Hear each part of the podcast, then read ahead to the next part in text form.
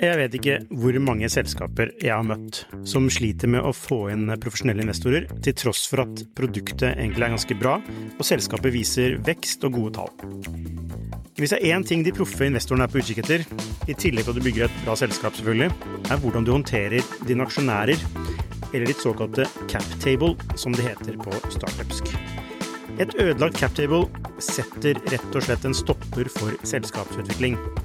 Unlisted.ai gjør det mulig for selskaper å håndtere aksje- og opsjonsprogrammer, aksjeeierboken, captable og det meste av rettigheter inn mot aksjene i selskapet på ett sted. Prøv unlisted.ai sin gratisversjon i dag. Hei, dette er en serie på to episoder med førsteamanuensis Henning Bang.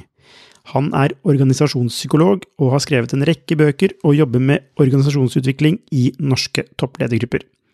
Den første episoden går vi inn på hva som er en organisasjonskultur, hvordan den er viktig, hvordan den bestemmes og hva som kjennetegner en sterk organisasjonskultur. I den andre episoden snakker vi om forskjellen på dårlige og gode kulturer, og hvordan endre og styre en organisasjonskultur. Bang presenterer også en modell for utvikling av kulturen.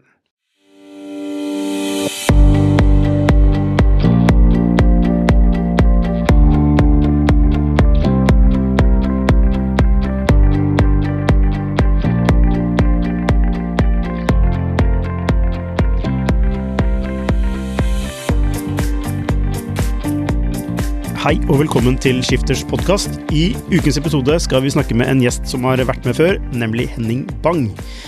Doktorgrad i organisasjonspsykologi og førsteamanuensis ved Psykologisk institutt på Universitetet i Oslo, og er også konsulent. I forrige episode med deg så snakket vi om effektive lederteam. I dag skal vi snakke om organisasjonskultur, og utgangspunktet for denne samtalen er nettopp en bok du har skrevet som heter Organisasjonskultur, og som er en fabelaktig bok. Hei, Henning, velkommen. Det var hyggelig, Lukas. Det var en god start. Takk. Ja, vi må bygge, bygge gjestene opp. og så Målet med denne podkasten er jo at gjestene skal skinne. Det er jo de som sitter på all den innsikten og kompetansen som vi vil uh, tappe inn i. Men du, vi skal gå rett på sak. Hva er organisasjonskultur, og hvorfor er det viktig? Skal jeg være litt akademisk nå, eller? Skal jeg få lov til det? Ja. Jeg kan få lov til det, ja. ja men eller, du, du, kan godt ikke være det, fordi at eh, Kan jeg, være begge, kan jeg, kan jeg ikke få lov til å være begge deler? Jo, kjør på. For at, eh, det er noe med at eh, kultur er liksom eh, Det er noe spesielt som kommer inn når du ser på en organisasjon med kulturelle briller. Det er ikke det samme som å beskrive arbeidsmiljøet, mener jeg. Eh, det er ikke bare å beskrive liksom hvordan vi har det der. Så jeg har lyst til å være litt sånn tro mot hva du Hva er essensen av kultur? Når du leter etter kultur i en organisasjon. Og La meg starte enkelt da, og si eh, Vet du hva, nå, nå skal jeg bygge det opp og, og ta det fra det populærvitenskapelige og til det litt mer akademiske. Det er kanskje greit. Yes. Så når dette kulturbegrepet kom inn i organisasjoner, det er faktisk i Du kan tidfeste det til 82. 1982. Det er ganske kult. Eksisterte omtrent ikke kulturbegrepet i organisasjoner. Det eksisterte Antropologene har brukt det i mange, over 100 år før den tid. Men da ble det definert i en bok eh, som måten vi gjør ting på hos oss. En fin start. Så man kan tenke seg at ulike organisasjoner og ulike avdelinger innenfor organisasjonen har lagt seg til noen måter å gjøre tingene på som er spesielle for dem. Så NRK gjør tingene på en litt annen måte enn TV 2. Og innen NRK så vil de som jobber med ungdomsprogrammer og barneprogrammer, gjøre tingene på en litt annen måte enn de som jobber med Dagsrevyen. Ja, I rimelig måte. Mm. Uh, så er det noen som sier måten å gjøre tingene på. Det er jo litt sånn, litt flåste, det er ikke veldig akademisk. Så hva er det det egentlig dreier seg om? Og når de, som, de av oss som skriver om kultur og forsker på kultur, og forskninga på organisasjonskultur begynte da på midten av 80-tallet. Begynnelsen av ja, midten av 80-tallet, la oss si det. Det er tre begreper som går inn som essensen av kultur. Og det er normer, verdier og virkelighetsoppfatninger troer, beliefs, på engelsk. Så Det er liksom essensen, og det er det jeg vil til. Og de er litt mer akademiske begreper, men de er ganske viktige. Hva, hva betyr de tre tingene? Ja, ikke sant? For normer handler om im, ofte implisitte, ikke alltid skrevne, kan være skrevne også, eh, spilleregler for hva som er passende og upassende atferd. Så hvis vi tenker oss at alle sosiale systemer, ikke bare organisasjoner eller avdelinger, eh, når folk har vært sammen en stund i et sånt system, så kommer det til å nedfelle seg noen mer eller mindre implisitte, av og til eksplisitte, oppfatninger om hvordan bør man handle her? Hva er utafor, hva er innafor? Hva er haram? Hva er rent? Hva er urent? Hva er treigt? Ikke sant? Hva er utafor? Hva er kult? Og jeg tror de fleste skjønner det. og Hvis man begynner å se for seg Jeg kan spørre ikke sant? Jeg kan spørre på forelesningene studentene.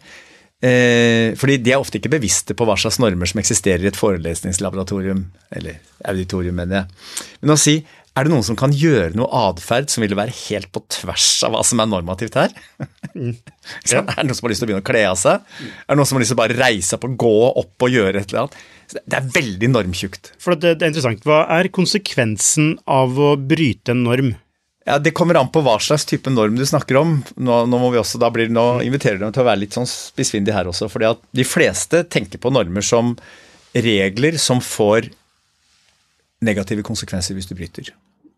Og det er riktig. Det er veldig ofte at uh, det er ikke en norm med mindre, vil mange si, hvis det ikke får det blir sanksjonert, blir sett misbilligende på, og du får en eller annen type straff.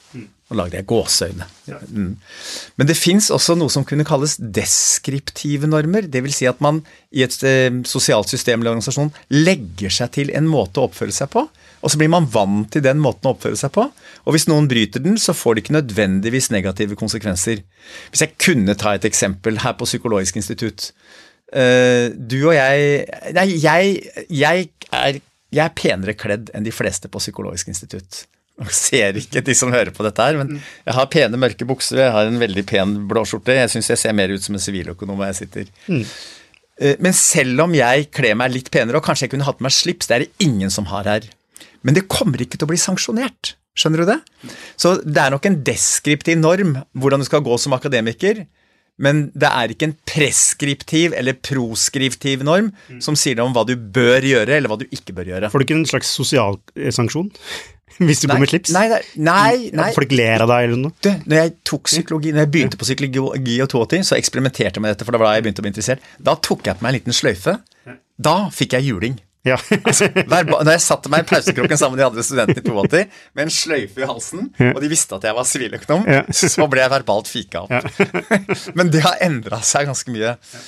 Så eh, Det er gjort noen veldig morsomme eksperimenter bare for å illustrere hva en deskriptiv Nå går vi litt sånn ut her, da, men uh, i USA så fikk de studenter til å gå ut på gata i byen. Altså To studenter som stiller seg på et hjørne, og så stirrer de opp på et høyhus mens de peker. Det som kommer til å skje, det er at når folk går forbi, så kommer de til å stoppe ved siden av de studentene og gjøre det samme. Det er jo ikke noe normativt i den forstand at du bør gjøre det, ikke sant? men de, de imiterer, kopierer. Mm. Så det er en del av det. Men normer var det ene. Det andre var verdier. Det ligner litt på normer, for det sier noe også om hvordan du bør være, hva vi bør etterstreve. Men det er på et enda dypere nivå enn normer. Normer er veldig konkrete på hvordan bør du oppføre deg, hvilke holdninger bør du ha. Verdier er hva er det vi dypest sett etterstrever, tilstander vi etterstrever, men det kan også være måter å oppføre oss vi etterstrever. Mm. Så typiske personlige verdier vil jo være autentisitet, som vi så vidt snakket om før vi starta dette opptaket her. Eh, ærlighet, høflighet, åpenhet, ikke sant. Og hvis du skulle ta det inn i en bedriftskontekst, hva vil typiske bedriftsverdier? Hva er det bedrifter er opptatt av etterstever? Lønnsomhet, tjene mest mulig penger, kanskje trivsel, godt arbeidsmiljø. Hvis du er i en uh, forskningsavdeling eller en utviklingsavdeling, kreativitet, gjøre ting på nye måter. Er du en juridisk avdeling, gjøre ting på nøyaktige måter. Mm. Er, kan man si at normer er en handling Kanskje ikke handling, da, men altså, Regler for handling. Regler for handling som er basert på en verdi? Ja, veldig ofte. Okay. Veldig ofte, og veldig fint sagt. Sånn at eh, hvis vi tar en verdi som Veldig klassisk verdi i mange norske bedrifter er åpenhet. Jeg får fniseanfall når jeg ser den, ikke fordi at jeg er imot åpenhet, men har folk tenkt på at åpenhet betyr veldig mange forskjellige ting? Så hvis jeg skal skjønne betyr åpenhet at jeg kan kalle deg en dritt hvis jeg syns du er en dritt, det er for mm. meg åpenhet. Mm. Eller tenker du nei, nei, når jeg sa åpenhet, så er det mer at du er åpen og inkluderende, Henning. Mm. Eller er det å være mottagelig? Ser du at åpenhet kan like gjerne være å være mottagelig for kommentarer fra deg, enn å si direkte hva jeg mener? Mm. Så kunne man, man, kunne tenke seg at når man har verdier, så burde man også spesifisere hva, inn, hva slags type atferd innebærer det at vi verdsetter. Ja, Det er interessant, fordi det er Altså, jeg, jeg vedder på at på topp tre-listen over ting eh, man, startups ler av i store selskaper, er disse verdiene. Ja. jeg, jeg, er med dem, jeg. Ja, ikke sant. Eh, og da lurer jeg på, finnes det noen gode verdier? Altså, finnes det, som, altså, som selskapsverdier, finnes det noen Altså, kan man ha det uten at det blir en, eh, noe man skal le av. Det, det er, jeg får veldig problemer med å svare på det spørsmålet. For det er jo ikke det at verdiene er dårlige. Problemet med verdier er at de er så generelle at det, de blir ikke men retningsgivende. Men der var du inne på noe, for du, altså, de må være mer spesifikke. Det er helt riktig. Så det var det jeg, jeg går mot. Jo mer spesifikke de er, jo bedre vil de være retningsgivende for atferden min. Men, men, hvis de blir veldig smale, så blir det ikke verdier lenger. Da blir det kanskje mer normer. Det er det ene. Og det andre hvor jeg kjenner at jeg våkner litt, er når jeg ser verdier som er annerledes enn alle de andre verdiene. Jeg, jeg, drømmer om å gjøre den undersøkelsen i Norge. Det er å få noen studenter av meg til å samle de 100 største bedriftenes verdier. De har gjort det i USA. De har gjort en undersøkelse der med de 500 største bedriftenes verdier. Og det de finner ut, er at det er et tyvetalls verdier som går igjen i 70% av bedriftene. eller noe sånt. Mm, mm, Skjønner du? Mm. Sånn at det er litt sånn Nok en gang serviceorientering, åpenhet, respekt. Det er fine verdier, mm. men, men, gjør det noe forskjell? Mm. Nei. Så, så, når det liksom står eh, Jeg husker ikke hvilken verdi jeg så, men som hadde galskap som verdi, da kjenner jeg Wow! Mm. Ja. Kult! Mm. Det er eh, Da våkner jeg litt. Ja. Kjærlighet! Ok!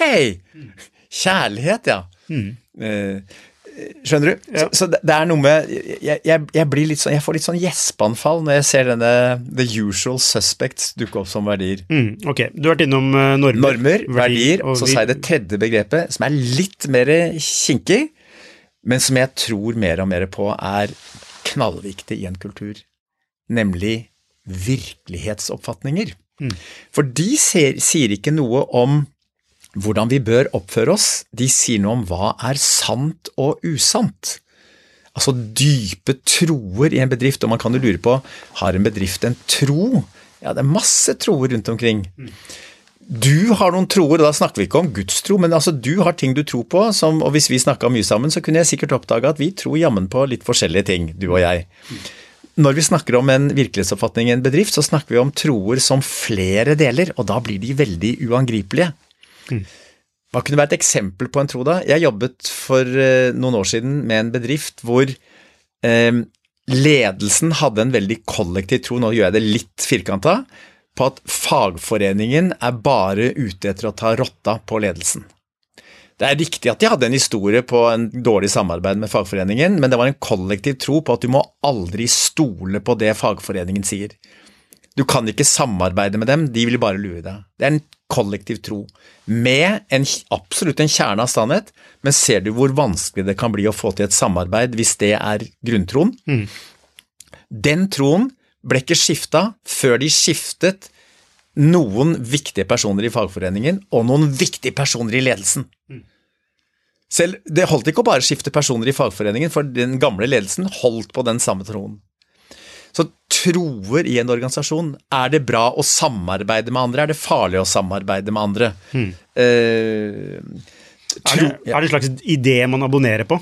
Eller som man, eh, ja. som man, som man står bak. Ja, det man abonnerer på, er en morsom måte å si det på. Mm.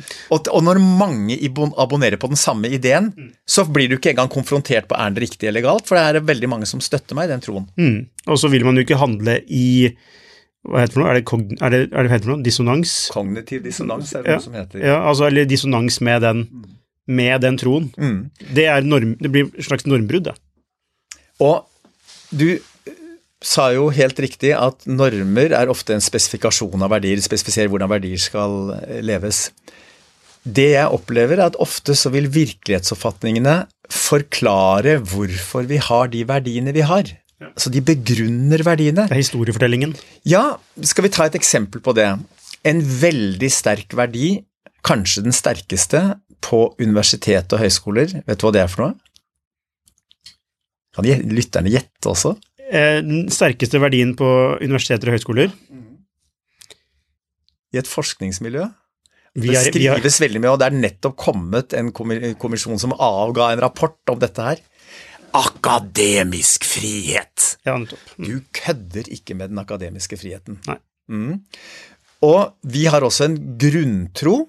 Så? Det er en verdi. Og så kan man lure på hvorfor har dere den verdien, hva er det som er viktig med den? Og der finner du virkelighetsoppfatningen i stor grad. Nemlig hvis du begynner å binde akademikerne, hvis du begynner å sette grenser for hva en akademiker kan si, gjøre, mene, hvor vedkommende kan mene det, så får du dårlig forskning. Og jeg, jeg bekjenner meg jo til den troen, jeg, ikke sant? Men det er en veldig, veldig sterk, veldig sterk grunntro. Vi har også en veldig sterk grunntro på at sannhet finner du i, i, eh, i kraftige debatter, i sammenstøt av meninger.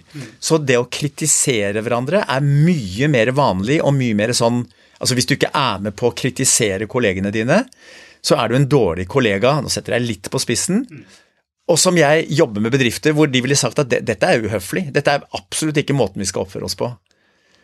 Men det er veien til sannhet innenfor akademia.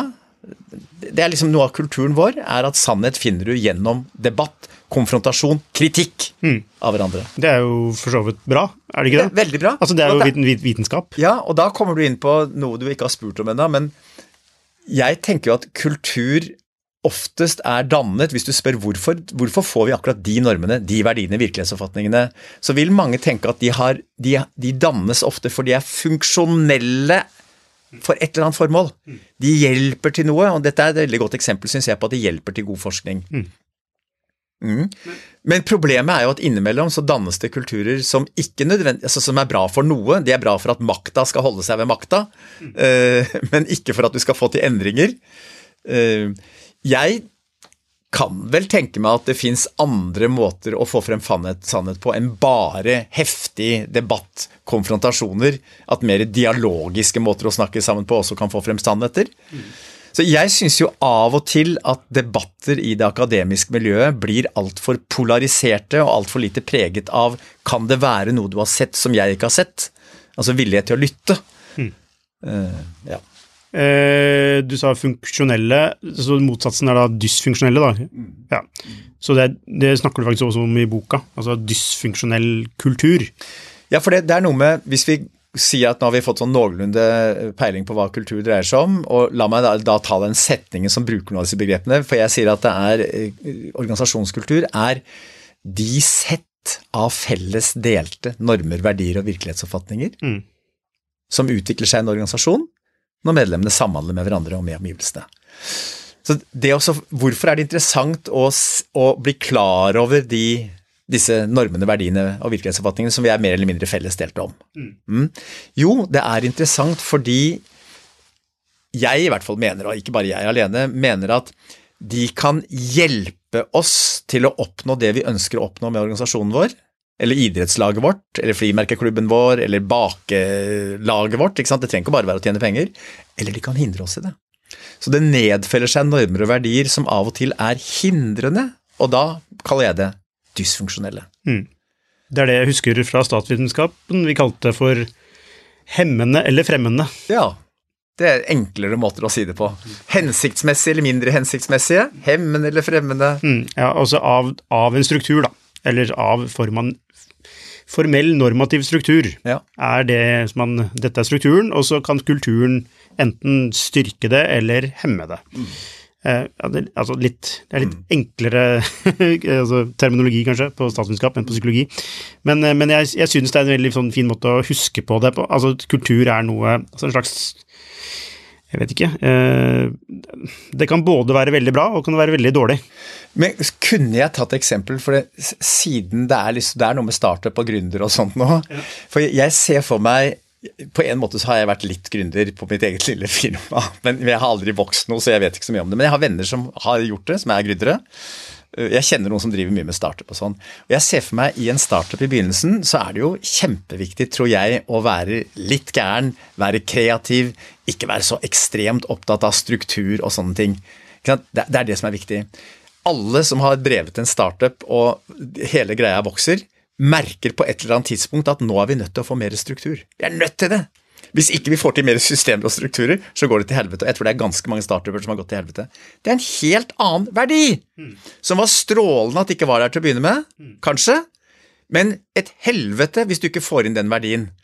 Og mange gründere må jo da importere noen som er mer byråkratiske, eller reglene, eller systematiske, ikke sant. Og det er ikke sikkert de orker å fortsette i sjappa heller etter at dette kommer inn, for det, det er ikke noe moro.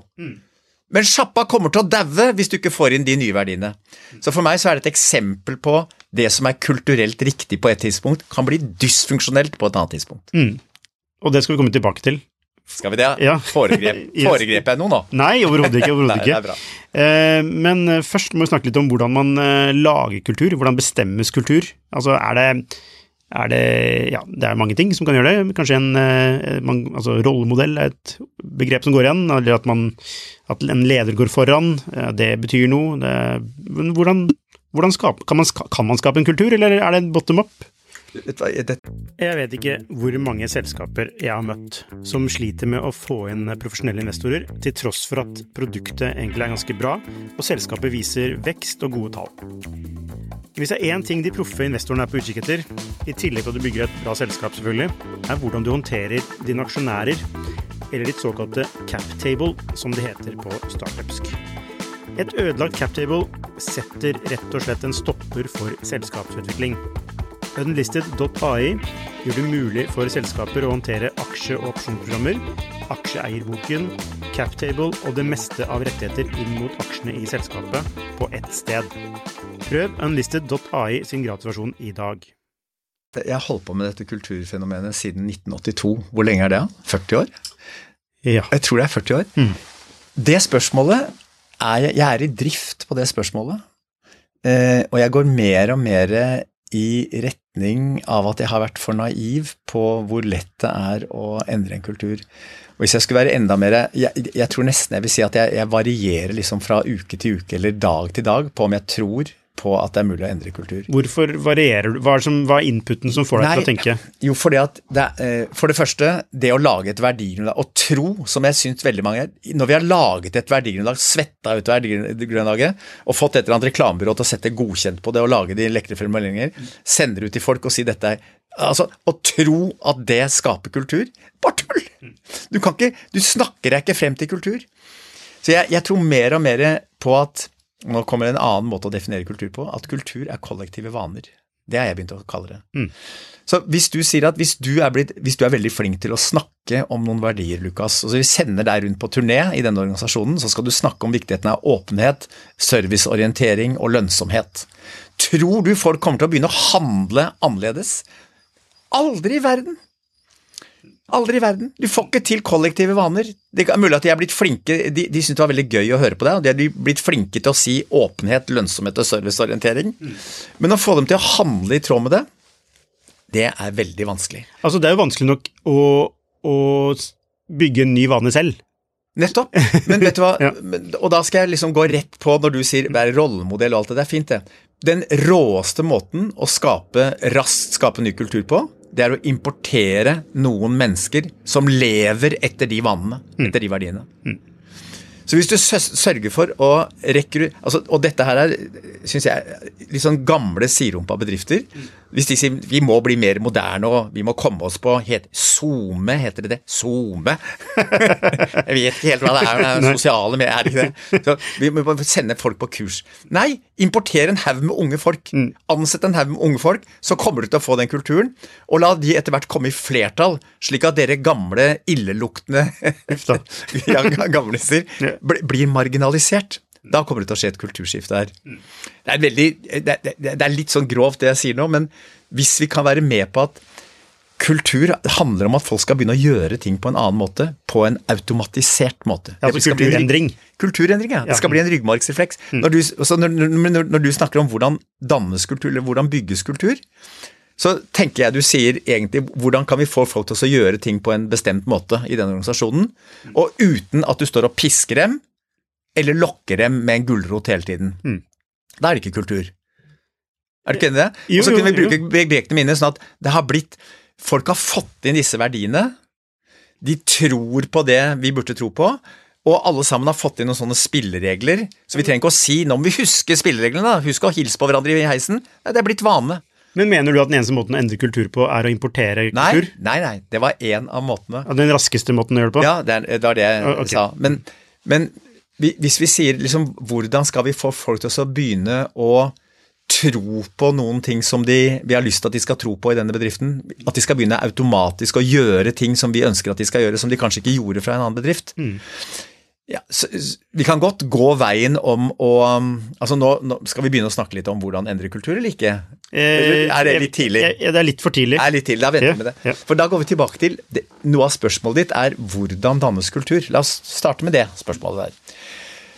Ehm, hvis vi starter litt sånn ute der det, Hvis du skal starte opp en bedrift i Kjøllefjord i Nord-Norge, eller om du skal starte i Kristiansand, på Dokka i Innlandet eller i Oslo Den lokale kulturen kommer til å påvirke. Ok? Bransjen du er i, er det liksom en bankbransje du skal starte i? Eller er det reklamebransjen, eller er det helsebransjen? Det kommer til å påvirke kulturen din. De, den, hvem du er, hvis du er gründer, dine personlige verdier og normer Du har jo mest makt hvis du er gründer, og kjempemakt til å forme kulturen. Derfor er veldig mange gründerbedrifter veldig preget av gründerens personlige verdier. Hvis det ikke er en gründerbedrift, men en leder, da som leder bedriften. Så lederen og ledelsen vil ha mye å si. Men de er jo bare en tiendedel av bedriften. De fleste har jo en sånn 1-10-ratio. ikke sant? Sånn at det folket som bærer kulturen, og deres personlige verdier og normer, vil bety noe. Eh, arbeidsoppgavene vi driver med i, i en, ju, ju, en ju, avdeling som st- steller med juridiske problemstillinger, versus en økonomiavdeling, versus en utviklingsavdeling, versus en salgsavdeling, det er ikke bare det at det er ulike mennesker, men de driver med ulike arbeidsoppgaver. Så jeg syns vi har undervurdert liksom, Vi har lagt for mye vekt på lederens, eller den derre lille toppledergruppens, evne og påvirkningskraft når det gjelder å skape den kulturen som er her. Det er en haug med andre faktorer som kommer til å være Men er det ikke der altså Det er jo der ansvaret ligger. så, så det er jo de som Det er helt riktig. Ja, så, så de må jo legge til rette for, da. På en det, eller annen måte. Det er helt riktig. Men hvis vi sier at Hvis, hvis du er med på at uh, ledelsen er viktig, og hva de sier og gjør er viktig, men hvis vi er like enige at 90% av bedriften er ikke ledere eller 80% jeg vet ikke hvor, hvilken ratio det er. Så hvordan skal vi sørge for at de, disse 80% har de verdiene? Er det primært gjennom å snakke til dem og fortelle om verdigrunnlaget? Eller er det f.eks. kjempeviktig hvem av de 80% vi tar opp som ledere, hvem vi siler inn som ledere? Det er viktig, for det makt har mye med kultur hva som kommer til å bli kultur. Eller hvem vi rekrutterer til oss, der kommer vi den derre som jeg snakket om å importere. Um, hva vi passer på å belønne og straffe. Ja. Altså, det- er ganske mye du kan gjøre for å eh, påvirke kulturen, men jeg er blitt mer og mer skeptisk til muligheten en ledelse har til å styre kulturen. Og det syns jeg har vært eh, en litt sånn Ok, Så du skiller mellom Naivt. styre med, og styre og påvirke. Ja, for det påvirker gjør vi jo alle sammen. Selv om du ikke er bevisst på det, så kommer du til å påvirke kulturen gjennom måten du er på. Ja. Blant annet gjennom å være rollemodell, som du sier. fordi at mennesker, vi lar jo så smitte av folk som vi er rundt. Og særlig de vi ser opp til. De som har status på et eller annet vis. Det kan være ledere, det kan også være folk som er uformelle ledere. De smitter oss med normene sine og verdiene sine. Ja, ikke sant. Så det er jo, det er jo, det er jo ikke statisk, det er jo dynamisk. Eh, men så, hvis jeg forstår deg riktig, så mener du at man kan påvirke, påvirke kulturen i en bestemt retning, Det, men du kan at- ikke fullt ut styre den. Nei, men jeg tror både jeg og eh, en del av oss med konsulentbakgrunn har vært litt for naive på hvor Jeg skal ikke si lett, for det er veldig få som vil si at det er lett, men hvilke muligheter vi har for det. Og at det er, det, vi har vært for slappe på virkemidlene. La meg si noe om det nå. For det at Har du hørt om nudging? Eh, ja. Men hva er nudging? Det er kanskje ikke alle har alle hørt om det. Nei, Men jeg nei, har hørt det. dæven har jeg utfordra meg selv til å måtte definere det. Da. Jeg, jeg må innrømme at jeg ikke helt vet hva definisjonen er, men greia er kan jeg, legge, kan jeg lage forutsetninger? Kan jeg legge forutsetningene til rette for den atferden jeg ønsker? Så skal du ha folk til å eh, spise mindre, så kan du godt si til dem du må spise mindre. Men hvis du begynner å servere maten på mindre tallerkener, så spiser folk mindre. Så det er en, en eh, ikke-bevisst påvirkning ikke sant? gjennom et strukturelt grep, nemlig mindre tallerkener. Jeg har et morsomt eksempel der. Eh, du har sikkert vært på Schiphol eh, fly, flyplass. Vet du hva jeg sikter til da? Nederland? Nei, jeg vet ikke hva du sikter til. nei, også på, på urinal... Altså på toalettet der. Flua i Flua, ja, den, den, den, sørg, den sørger for at folk treffer oppi og ikke utenfor. Og jeg tror det har redusert eh, altså, tiden de må vaske på do med 50 eller noe. Men det er jo en sånn Er ikke det en eh, form for nudging? Helt riktig. Og nå, hvis vi skal da tilbake til hva har dette med kultur å gjøre Når jeg sier at vi, vi har Jeg syns vi har overvurdert snakk og forståelse av verdier, og undervurdert strukturelle grep, hvor du lurer, narrer, lokker folk til å begynne å gjøre ting på en bestemt måte, mange nok ganger til at det blir en vane. Så La meg ta et, et konkret eksempel på det. En, en eh, bedrift her i eh, Oslo som eh, eksisterte i de har, eh, de har tre etasjer i et bygg. Og de ønsker å få mye mer samarbeid på tvers. Vis meg den bedriften som ikke ønsker mer samarbeid på tvers av siloene. Men når bedriften sitter i tre etasjer, og de må gå ut i en litt sånn kjedelig gang for å komme seg ned i en annen etasje, det virker jo ikke vanskelig. Men av en eller annen underlig grunn så, så har folk problemer med å gå ut i den e- ekle gangen og ned. Er du med på det? Ja. Så de har hatt masse seminarer, men nå må vi begynne å samarbeide mer på tvers. Og sitte og tegnet og snakket om dette her, ikke sant? Så gjorde de følgende grep. De fikk Snøhetta til å lage, tegne verdens lekreste trapp. Midt i kontorlandskapet, ikke ut. Så midt i dette her, så går det en veldig lekker trapp. Svær trapp mellom de tre etasjene. Tror du det økte samhandlingen mellom de tre etasjene? Nei? Jo da. Ikke si nei da, din idiot. La oss Det, det, det. det, det var mye mer Jeg skal jo ikke si at liksom, siloene opphørte å eksistere, men å gjøre det lett for folk å gjøre det du ønsker at de skal gjøre, det er det vi snakker om. Å gjøre det litt vanskeligere for dem å gjøre det du ikke vil at de skal gjøre. Er det- Mye mer enn å preike deg frem til kultur. Så er det, det Jeg vil jo tro at dette både har en, altså en fysisk side, som du, altså de eksemplene du kommer med er veldig fysiske, og, men også en altså, ikke-fysisk side, da, i form av Jeg vet ikke. Eh, eller, er det, eller er det primært fysisk? Eh, Eller er det en regel? Nei, ja, det, du, vi kan ta et annet eksempel hvor det har med regler, for det har også med regler å gjøre. Hvis vi for 20 år siden snakket sammen, og jeg sa at ehm, i 2022 Vi satt i 2002 sammen, så sa jeg til deg at vi Eller la oss gå enda 30 år tilbake. Snakket vi sammen. Da kommer folk, også folk som bor alene, til å gå ut, selv om det er 20 grader, eh, minusgrader ute, så kommer de til å gå ut av leiligheten din og røyke. Du ville ledd rått av meg. Røykeatferden i løpet av de siste 20-30 årene, ikke hvor mange som røyker, det, også, men nå snakker jeg bare om hvor vi røyker henne, er totalt endret. Og det er ikke pga. veldig fysiske begrensninger, det er pga. lov. Det er rett og slett lovpålagt. Så vi tvang folk først til å ikke røyke på jobben, så til å ikke røyke på kafeer og restauranter. Jeg vet ikke om du husker jeg, med skrikene og dette, alle kommer til å gå konk og altså masse sånne greier. ikke sant? Det gikk aldeles ikke konk. Det tok veldig kort tid, så var flere tilbake igjen på kafeer og restauranter. Og vi vente oss til å gjøre det. Og det hjalp, de holdningskampanjene de hjalp ingenting for dette her. Det hjalp litt til når vi først hadde begynt å, å, å jobbe på den måten, eller være på den måten. Så, så, så tror jeg vi, vi, vi skjønte at dette var viktig, og vi begynte å legge, altså vi begynte å like at det var røykfritt også. Men det, det er jo en type tvang, rett og slett. ja, men det er, det er likevel en fysisk manifestasjon. Det er helt riktig. Men Er det- er det et men, poeng? Ja, men det er, ja, det er fordi at jeg sier at ja, det, det blir synlig, på en måte. Ja, det kan du godt si, men jeg sier at kultur er kollektive vaner. Det er den jeg vil holde fast i. Så hvis, så hvis jeg skal gjøre det også litt sånn grovt Hvis du tvinger folk lenge nok til å gjøre ting på en annen måte, og, og, og det liksom ikke er altså Det får helt grusomme konsekvenser. Det gjør jo ikke det. Folk venner seg til det utroligste. Jeg tror ikke de syns det er deilig å stå der ute i 20 kuldegrader og røyke, men, men, men, men de har vent seg til det. Ja, og i, i en bedriftssammenheng så kan det jo være at eh, noen eh, da ikke vil det, så de slutter. Ja. Som for så vidt er bra. Helt for da kan du rekruttere de som faktisk liker Helt det. riktig. helt riktig.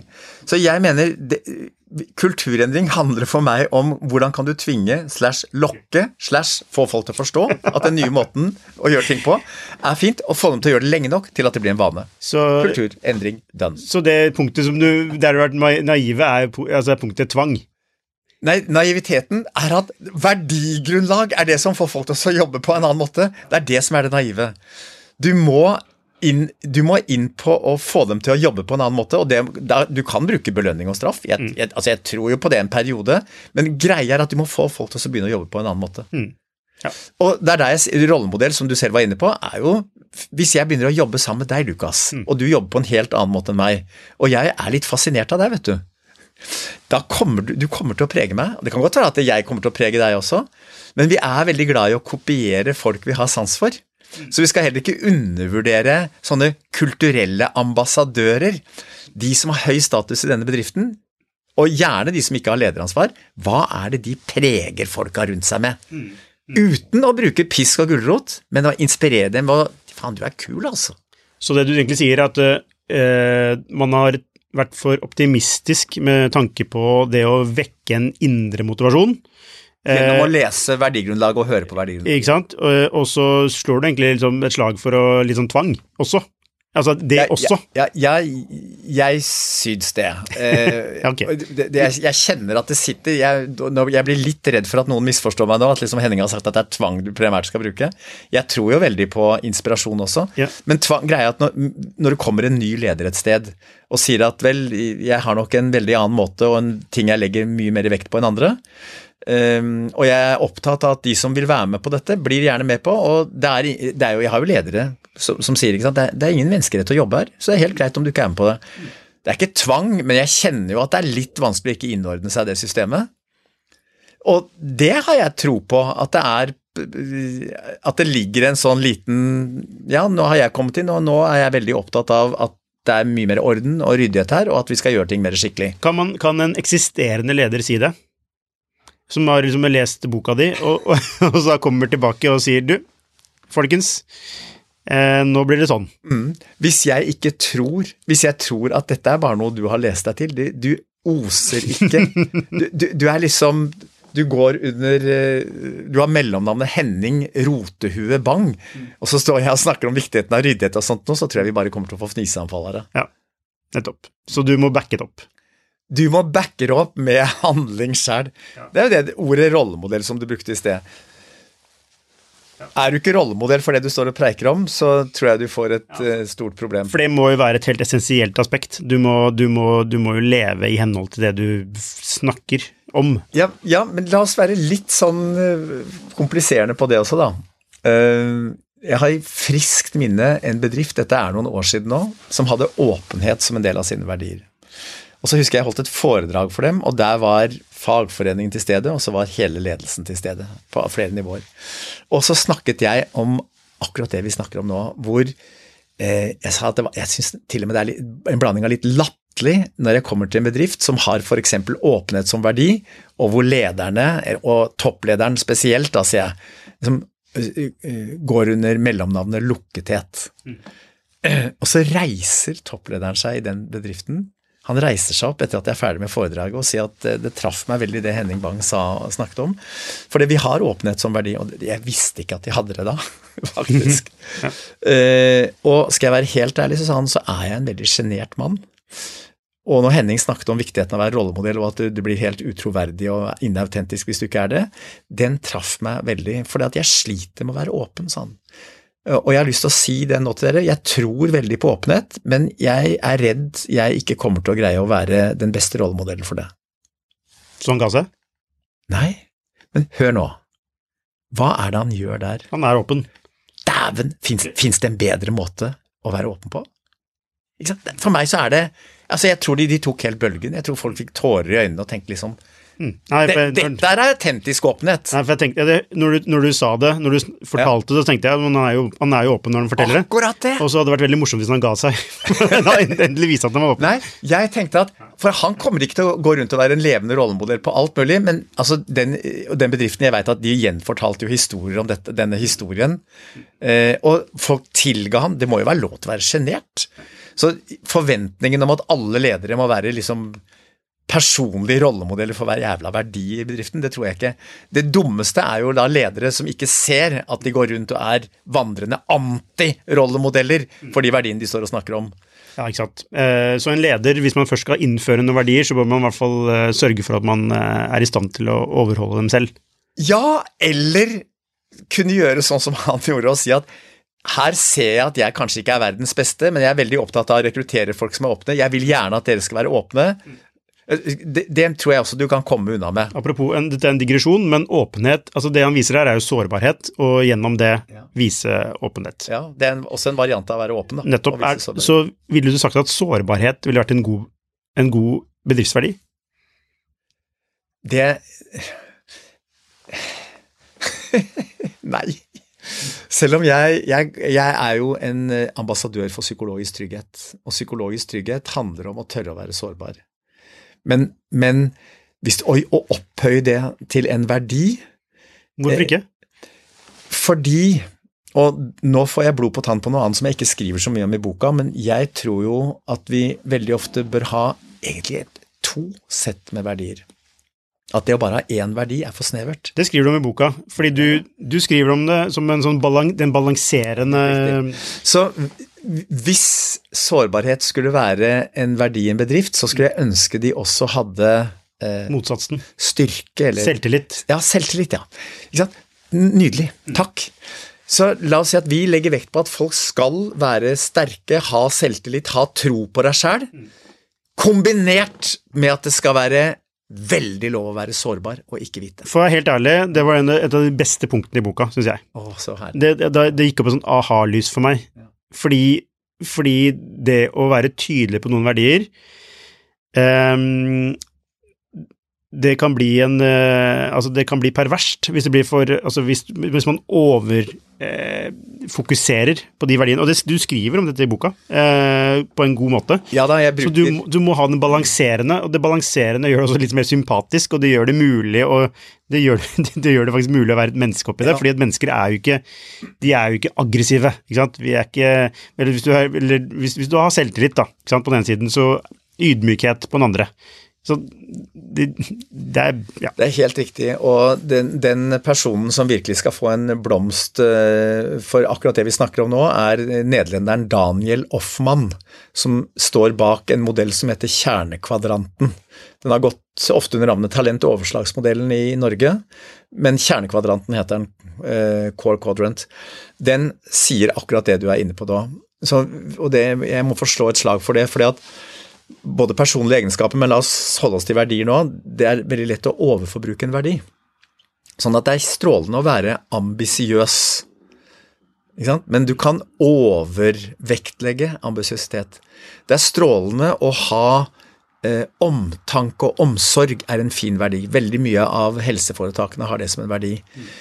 Men hvis det skal prege alt en leder gjør, at du ikke kombinerer den med tydelighet og mot, mm. for innimellom så må du være det, så, så, kan det bli veldig veigt, veldig konfliktunnvikende. Så han, det han sier i modellen sin, er at husk at enhver verdi kan du ha et overslag av, eller det ligger en felle hvis du bruker det for mye. Sånn at du må gjerne kompensere det, eller balansere det, med en annen verdi, som du var inne på nå. Altså, Selvtillit på, ja, ja, men du, du tok opp eksempelet. Men, men, det er jo et fantastisk altså, ja. Jeg tenkte, hvorfor har ikke eh, bedrifter den type verdier? Det er én bedrift jeg har sett som har et verdigrunnlag, jeg vet ikke om de har det lenger, som er av den typen. Lego. De ah. satte opp parvise verdier. Dette tror jeg er 10 eller 20 år siden jeg så det, så jeg har ikke vært inne og sett på hjemmesiden deres nå. Hmm. Dette var første episode. I den andre episoden snakker vi om forskjellen på dårlige og gode kulturer, samt hvordan endre og styre en organisasjonskultur. Bang presenterer også en modell for utvikling av kulturen.